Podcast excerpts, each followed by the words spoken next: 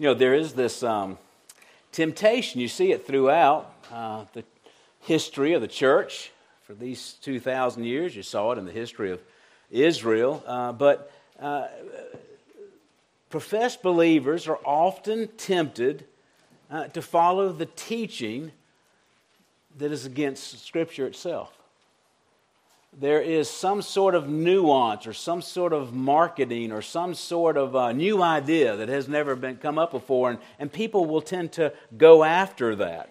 And the church in Corinth was like that. The Apostle Paul planted that church. He lived there for almost two years himself, day in and day out. He taught them doctrine. He taught them how to worship the Lord. He taught them to forsake idols. They taught, he taught them to live morally. He leaves.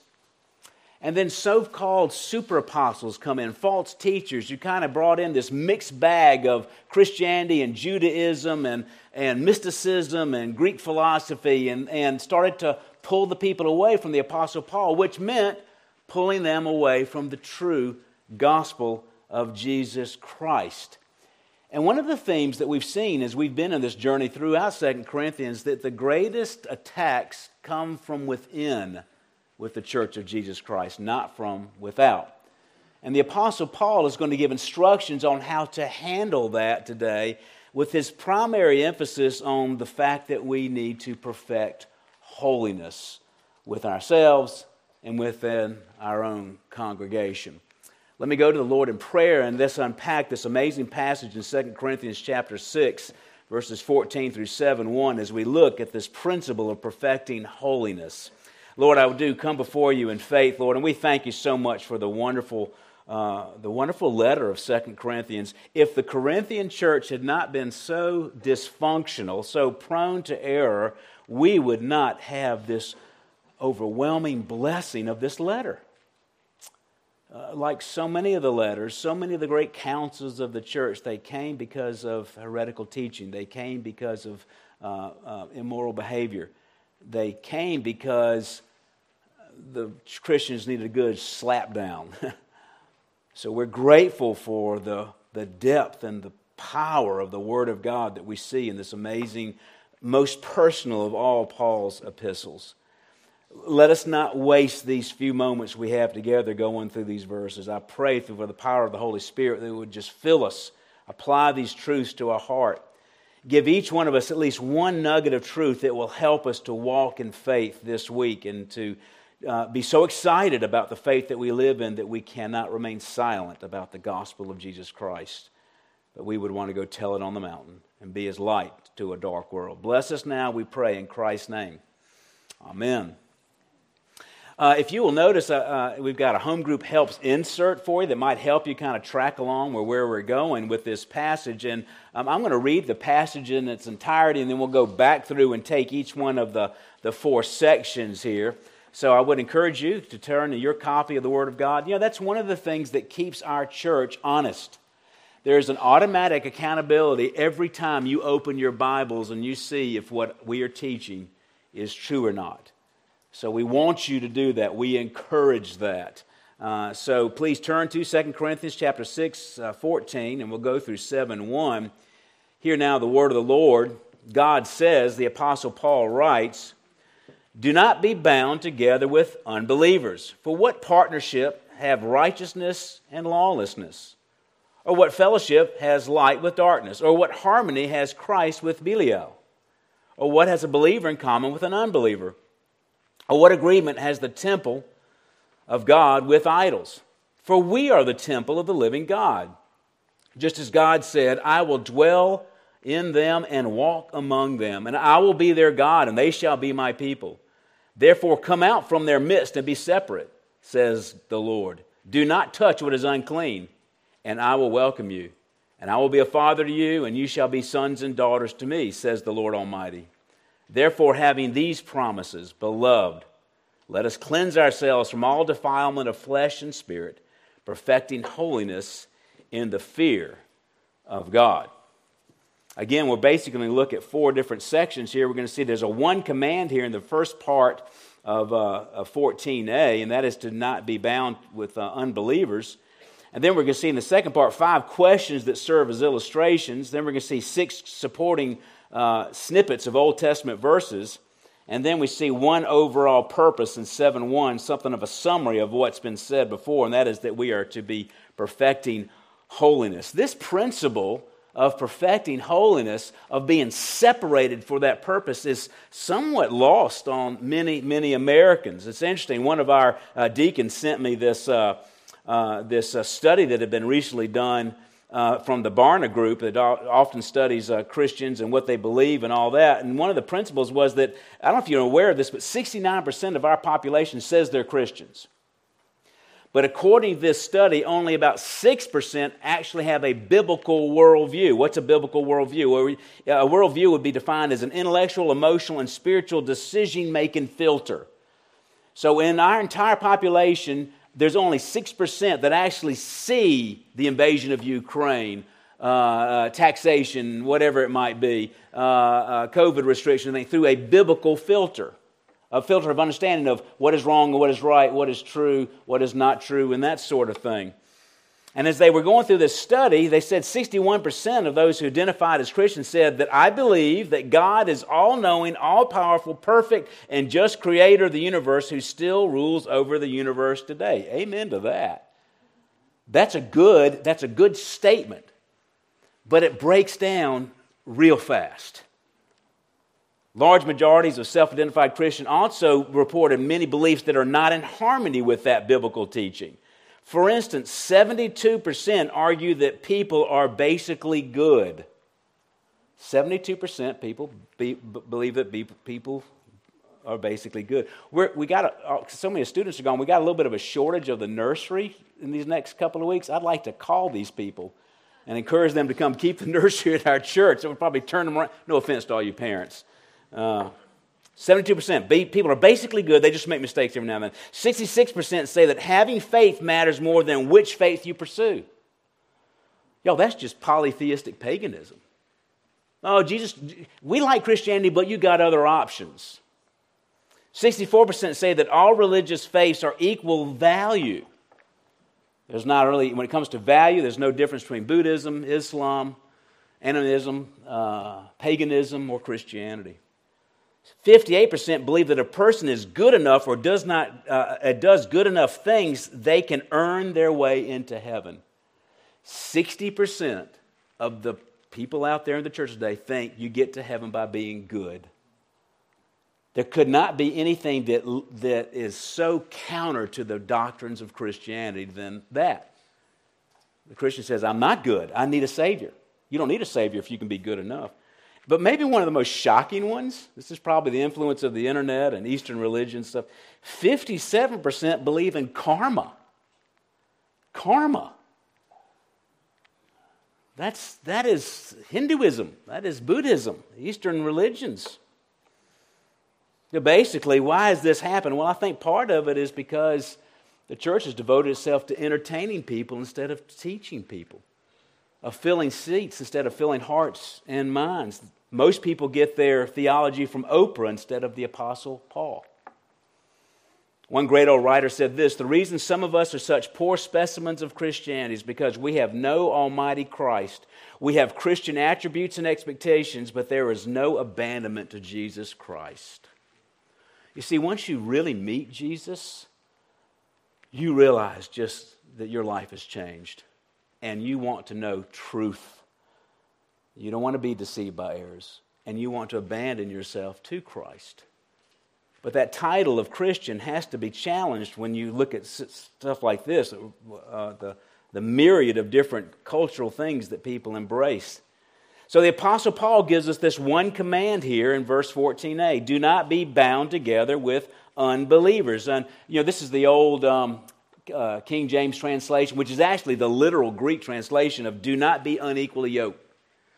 And uh, the New American Standard, you know, we tend to not, I've, I've, it's been years since I've ever yoked a couple of oxen together. Uh, and, but uh, we just don't do that anymore, right? So the New American Standards probably helped update that language a little bit. Do not be bound together with uh, unbelievers. Of course, the Apostle Paul is going back to Deuteronomy, where there was a, a, a rule against yoking an oxen with a donkey uh, because of they're so different in their size and their gait and that kind of thing. It would be a, an unparalleled disaster to try to do that. So he brings that p- principle in, and, and he basically is bringing that principle in into the context of Christianity. Now, this is important. This is one of those times when we need to teach what does this mean and what does it not mean because we all have to be honest here. We have messed this principle up in the past. And we go back to one of our principles of basic, basic principle of, of hermeneutics. How are we to understand and read Scripture? What's the message? How do we read the message? And that is that the context is king. What is the context? Well, if you've been tracking along with us with 2 Corinthians, and I've already mentioned this morning, Paul is going against the false teachers who've persuaded many of the Corinthians to follow them instead of the gospel. They're about to abandon the gospel. And with that, we have behavioral issues and things like that. So the context is in, is, is in the situation at Corinth where people are being bound together, yoked with false teachers within the church. Now, that's helpful because, can we be honest? The church has beat people up with this verse in the past as well. There is a principle of wisdom here, but the command relates to false teachers within the church. So he's not offering a template on how you treat people who aren't Christians in general um, he is uh, talking about how unbelievers within the church itself is not meant uh, always to separate yourself from unbelievers. Jesus himself was a friend of tax collectors and sinners. It does not mean separating from people who don't have your same standard or your same behavior or your same nuance in terms of uh, theology. It's not an excuse for you just to give up on the world and become a monk and to be done with people. People have often used this uh, principle to, to kind of separate themselves and, uh, and to keep an, arm an arm's length for people. The Apostle Paul said, For I am free, though I am free from all men, I have made myself a slave to all, so that I may win all the more. It does not mean that your particular doctrines as it gives you a right just to pick and choose uh, which Christians you hang out with. Tolerance is a virtue. It's a Christian virtue, but it does have limits. So it does mean that you separate yourself, that is, you're not influenced by unrepentant professing Christians or people who claim to be Christians but pollute the church with false teaching and bad morals. Well, what do those people look like? Go back to the Barna survey. You start visiting a church and the elder gets up and starts talking about how wonderful karma is, you run like a scalded dog. You don't wait for the coffee, you don't wait, you eat the fellowship meal. That church has got issues. Paul is really primarily addressing his opponents, okay? So he's basically trying to make sure that, uh, uh that, that, uh, that we are going to maintain the purity of the doctrine and the behavior of this church. He's not giving us permission to split hairs and just write people off who disagree with you? There's lots of people. There's, there's a big tent Christianity that we can all support each other out. And then we can narrow that down, and we do need to narrow it down when it comes to people serving as officers, uh, people becoming members, and that sort of thing. But this is not a permission, and this is not permission to become a holy snob. So let's take care in that regard.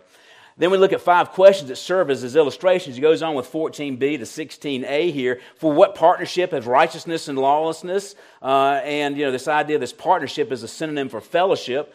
Uh, so we, what he's saying is Christians are righteous, and the, the pseudo Christians, the pretend Christians, are lawless. What fellowship has light with darkness? Of course, light and dark have to do with truth, right, and falsehood.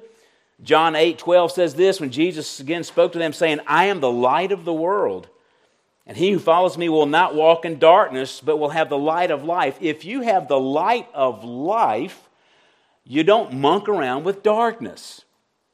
Colossians 1:12 giving thanks to the Father who has qualified us to share uh, in the inheritance of the saints of light. You're literally characterized as being of the light. For he rescued us from the domain of darkness and transferred us into the kingdom of his beloved Son, in whom we have redemption, the forgiveness of sins. Let me just address the children for a minute. If you are here this morning as a child and your parents are Christian, your grandparents are brought you, you are so blessed. How blessed it is to be able to come into the kingdom without having experienced all that's out there in the world. Some of us dabbled in the world a good bit. We can smell darkness. but we've been transferred out of that kingdom into the kingdom of light. You probably have never known much but that light. Don't go playing around the darkness to see what it's like. Trust your parents. Trust others who know what the darkness is like and listen to them. Or what harmony has Christ with Belial? That idea of harmony there, Deborah Caldwell's going to love this one. It's, the word, it's where we get our word symphony. A symphony, an agreement of instruments. Uh, I mean, if we're singing, uh, sing choirs in New Jerusalem, what if Sam Tam had broken out with turkey and the straw in the middle of that? You know, would that have been a little bit awkward? You know, if you listen to a symphony, you can have 45 pieces up there. If one of them's off, it kind of messes up the whole thing. So we are to have symphony together. And there is no sympathy between Christ and Belial. Belial is an ancient name for the devil. And it's fun because it's the kind of it's probably the name he hates the most. It means worthless. Worthless. He who would replace God and rule over the whole universe and his on his dark throne is considered worthless. There's nothing that uh, in common with Christ and worthless with a capital W. But notice this this is as a Christian, you are in Christ, or what harmony has Christ with Belial? You see, we are in Christ, therefore we should never be in with worthless, with Belial. This expression of in Christ or in the Lord or in Him occurs 164 times in Paul's writing. There is a union with Christ. If you are a believer in Jesus Christ, you are united with Him. He lives in you, you live for Him.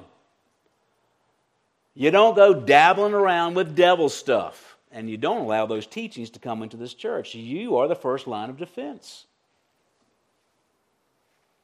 John 3, 1 John 3 10 says this By this my ch- the children of God and the children of the devil are obvious. Anyone who does not practice righteousness is not of God, nor the one who does not love his brother.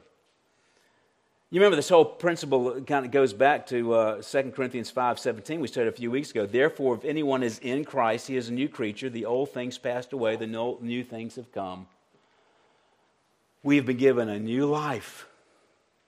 And that means you got to get rid of some of the old stuff.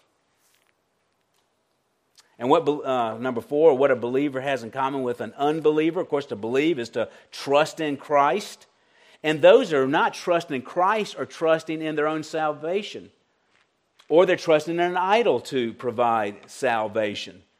And this is what you see when you, when you see, what was it, 58% of the so called Christians say that you can be good enough to get into heaven? Yo, that's, that's just not, that's not just um, wrong, it's heretical. It's insulting to a holy God.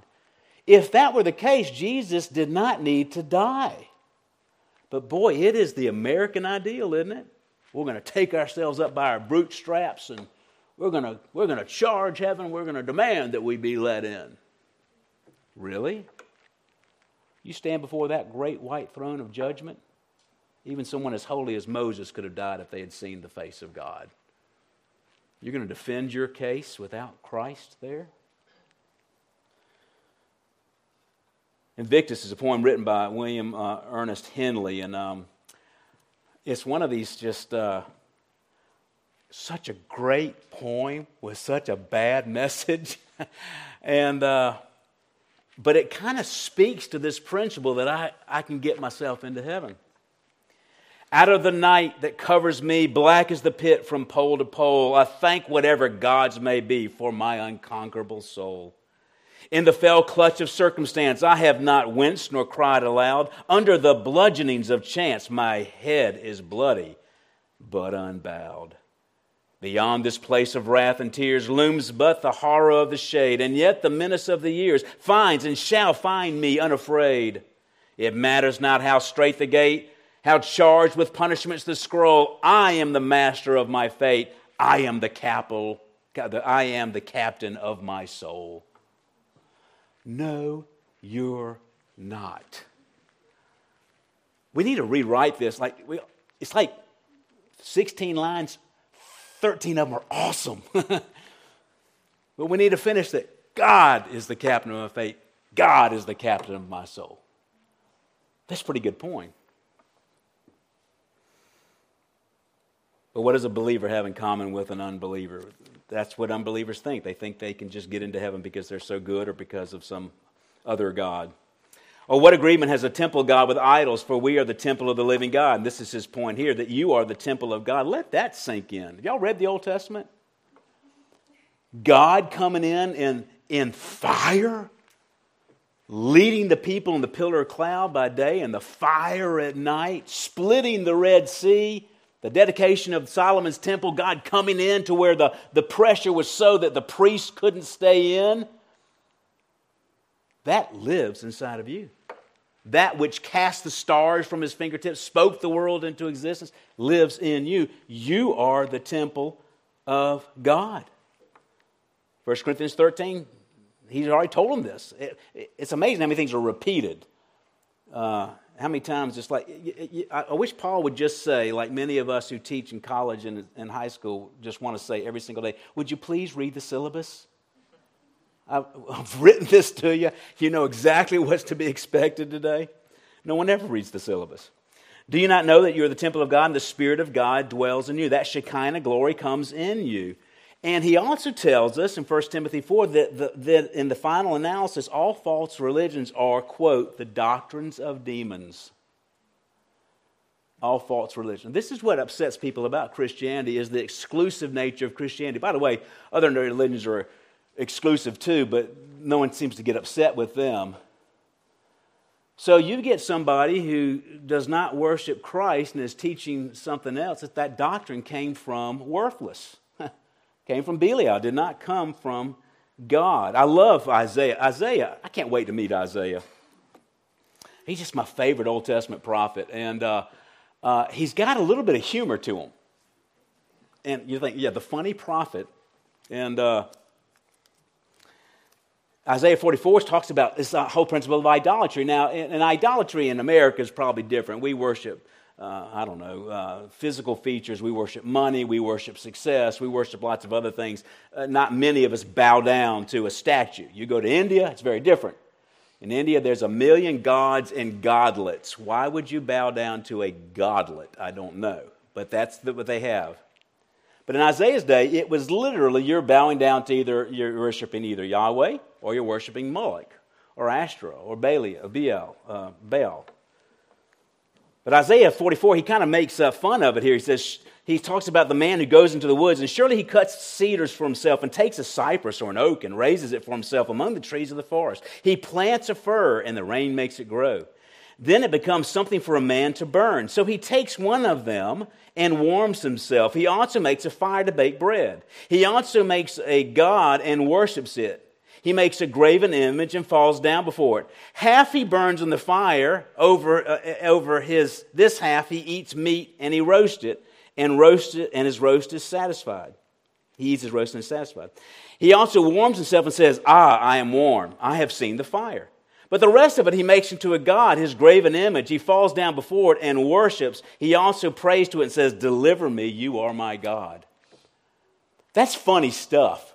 I mean, if I read that 2,000 years ago, Peter would be going, Oh, stop, you're killing me. Literally, you take a, a log, you cut it in half. This way, you're going to make, you put in your oven and you're going to keep warm. And then this one, you chisel into some kind of beast and you bow down to it. Think, it's the same wood. And yet, this is right where Paul is. And in a less obvious way, that's the same way we are. We are just, as Paul, Calvin says, the human heart is an idol factory. So to sum up those five uh, kind of illustrations, there's five questions. Your true Christians are righteous light, genuine followers of Christ, believers in the true gospel, and the true temple of God. The false Christians within the church are lawless, darkness, genuine followers of Satan or Belial, believers in false gospels, and uh, they are temple. Uh, they, they are the temple of idols, or they worship uh, idols? Basically, the answer to the end of these questions is they have nothing in common. That's why he's saying don't be yoked with them. There's nothing in common. Their worldview is completely of the world, not of heaven. These spheres are mutually exclusive. So sometimes you have to make the hard decision, right? Now you see six supporting Old Testament verses. I'm going to go through these kind of quickly here, 16b through 18, because they're sort of snippets of verses, verses, but he's trying to build his case going back to Israel's history, especially when Israel was, uh, uh, uh, you know, came out of the Exodus and came back from Babylon. The promises that God was making to them to, to bring them comfort here. Uh, you see here, Jesus, uh, uh, just as God said, I will dwell in them and walk among them, and I will be their God, and they shall be my people. That comes from Leviticus 26 and Ezekiel 37 after the new covenant. There's, a, there's an idea of personal, intimate relationship with the one true God. That's the glory of the new covenant. The law is not just on stone out there, it's actually in our hearts. And we have this unexplainable love for God. There's a relationship with Him. Therefore, come out from their midst. Because of that, come out from their midst and be separate. It's not for you to, to if I've saved you out of the pigsty, don't go back into the mire, right? And do not touch what is unclean. This is a reiteration of the idea of do not be bound together with unbelievers. If you walk with Christ, you don't run with antichrists. And I will welcome you, and I will be a father to you, and you shall be sons and daughters to me, says the Lord Almighty. Here he's actually composed probably four different Old Testament verses from 2 Samuel, Isaiah 52, Ezekiel 20, Isaiah 43. But that idea of, y'all, this, remember, this is Yahweh speaking, God speaking to you who are believers. I will welcome you. I will welcome you you know, for those of you who hadn't been home in a long time and you, you come home and your parents just embrace you and welcome you, and, you know, there's the smell of fresh bread or whether there's a fire going, whatever, I will welcome you. There's, he means all that relational love. To welcome means to receive and to admit into one's favor. You don't welcome someone who's going to break into your house. You welcome a family member. You welcome a friend. He's not treating us as slaves. Notice this that you will be sons and daughters to me, includes the women, which is wonderful. you know, we, uh, I am sort of amazed by the, the, the femininity of some of the girls here. And you go to their house, and they're all little Disney princesses, you know, and everything's pink and, and, and glittery and this kind of thing. Uh, and that wasn't like, she, my poor daughter just got over the post traumatic stress syndrome of being a a sermon illustration for all these years, and she's come back to church today, so I couldn't resist. That wasn't the case in my household. We had uh, Meg, uh, who's here, uh, had three brothers, and we were history, literature people, right? So Meg never wanted to be a Disney princess. She wanted to be Arwen, the she elf, Eowyn of Rohan, or Galadriel. And she would tell you now that in her motherly pregnancy state, she's actually more like Rosie Cotton Gamgee uh, but, sh- but the fact is, is that I can't think of a more appropriate thing than for a little boy or a little girl to play than a princess. And if we were to see some of the girls of the church um, uh, playing as little princesses, we might, be, we might be tempted to say, oh, that's make believe. Folks, that's actually the reality. Every one of you who are born again, every one of you who are vessels of the Holy Spirit, every one of you who love Jesus are a princess or a prince of the King of the universe. That is not make believe. And we have the Word of God here to prove that. So it's not for you to go hang out in dungeons and in brothels and in cults. You have been selected, adopted by God Himself into the family of God.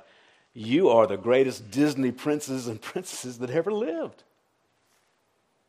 You can't see it now, but the day that you can see it will come. That also make, makes us want to treat each other with some respect, right? So, as Hughes says, the Corinthians were full of uh, the full beneficiaries of the new covenant deliverance and restoration, and as such, they should pursue separation and holiness. And that's where you kind of get to the uh, one overall purpose in 7 1. Therefore, having these promises, what he's talked about before, before, beloved, beloved, notice the tender affection he has. Beloved, let us cleanse ourselves from all defilement of flesh and spirit, perfecting holiness in the fear of the Lord. Your doctrine informs your behavior.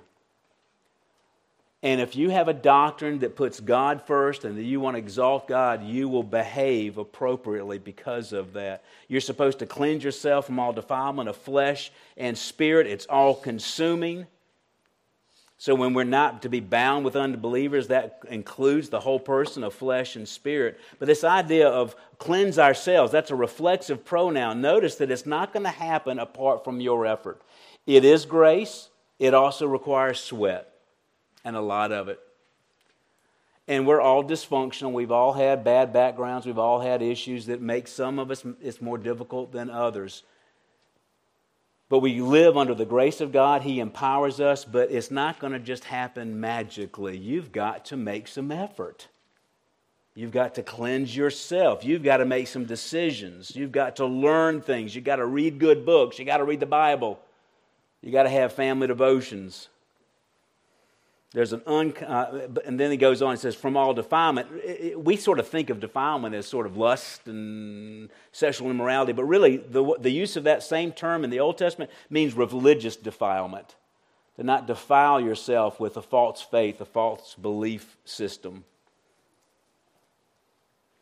The Apostle Peter, uh, Peter reiterates this principle uh, uh, that we're to have uncompromising moral standards as a son or a daughter of God. He says, As obedient children, do not be conformed to the former lusts which are yours in ignorance, but like the Holy One uh, who called you, be holy yourselves in all your behavior, because it is written, You shall be holy, for I am holy. Isn't that amazing?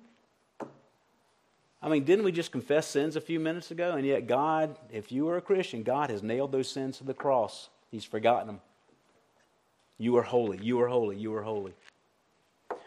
I, I want to kind of sort of wrap up with a, a negative example, uh, and it's example of, of, of an Old Testament character who had every possible benefit and squandered it. Y'all, we have every possible benefit. We cannot squander it. The world needs this church. The world doesn't need another compromising church. The world needs a church that's going to be light in darkness, it's going to be truth. This, the, the, the, people of God are going to be holy. They're going to act with all their failings. They're going to act like uh, princes and princesses, but not one that's going to say, We don't want to do with you, you dirty, unclean people. But who's going to give the gospel to those dirty, unclean people, like someone gave to us when we were dirty, unclean people? I refer back to 1 Kings chapter 11. Now, King Solomon loved many foreign women, along, among them the daughter of Pharaoh, Moabite, Amorite, Edomite, Sidonian, and Hittite women. From the nations concerning which the Lord had said to the sons of Israel, You shall, here it is again, you shall not associate with them, nor shall you asso- they associate with you. For they will surely turn your heart away from after their gods. There was a warning there, right? Solomon held fast in these in love. He had 700 wives, princesses, and 300 concubines. And his wives turned his heart away. For when Solomon was old, his wives turned his heart after other gods, and his heart was not wholly devoted to the Lord God, as the heart of David, his father, had been. For Solomon went after Ashtoreth, the goddess of the Sidonians, and after Milcom, the detestable idol of the Amorites. And Solomon did what was evil in the sight of the Lord. He did not follow the Lord fully, as David his father had done. Then Solomon built a high place for Chemosh, the detestable idol of Moab, on the mountain which is the east of Jerusalem, and Moloch, the detestable idol of the sons of Ammon. And thus also he did for all of his foreign wives who burned incense and sacrifice to their gods. And God said, Solomon, because you have done this, you have not kept my covenant and my statutes which I have commanded you, I will surely tear the kingdom from you and will give it to your servant. He did not follow the principle of being perfected in holiness because he became unequally yoked with idol worshippers. You know, see, we, see, we think we can afford this little sin. We think we can afford this mistake with this error. We think we can just ignore doctrine, it doesn't really matter. You cannot. You cannot. How many of you have known zealous, what you thought were Christians, who started off with you and now they're no longer anywhere to be found? They've gone the way of Belial, worthlessness. The apostle told the Corinthians back in chapter 5, verse 1, when we think about this idea of perfecting holiness of the fear of God. Therefore, we also must have as our ambition, whether at home or absent, to be pleasing to Him. For we must all appear before the judgment seat of Christ, so that each one may be recompensed for his bodies, his deeds in the body, according to what he has done, whether good or bad. Therefore, knowing the fear of the Lord, we persuade men. That time is coming. It is guaranteed that one day you're going to stand before God. And the question is going to be how did you live your life for me? How did you worship? Did you embrace these principles, these truths? Folks, we, that's a day that we're all going to face, and we got to prepare now to have the holy confidence that we need to be able to show the Lord that we were actually faithful stewards with the talents He gave us. That's the adventure of this life. It really is. There's an adventure in perfecting holiness, but part of it is to avoid the unholiness. You can't do it alone. You need a church. You need people who can do this together, and you need to do you need to read and understand these principles because there's always this opportunity out there for you to compromise. Let us be people of faith who pursue holiness and perfecting holiness in the fear of God. Father, I pray that you would help us with this. We have all failed. We've all compromised, and by your grace, you have brought us back into the fold. There are some now who are even tempted to go uh, the way of Solomon. And it's amazing to us, Lord, how so often it's success that drives us away from you. Not tragedy, not temptation, but success. So let us go to school on the others who have gone before, who have turned their back on the grace of God. And let us know the truth of Holy Scripture and be able to explain good doctrine to help others. For there are many people, no fault of their own in a sense, that are just enmeshed in this compromise. Help us to bring light into darkness and let our church be a lighthouse in a dark community. In Christ's name, amen.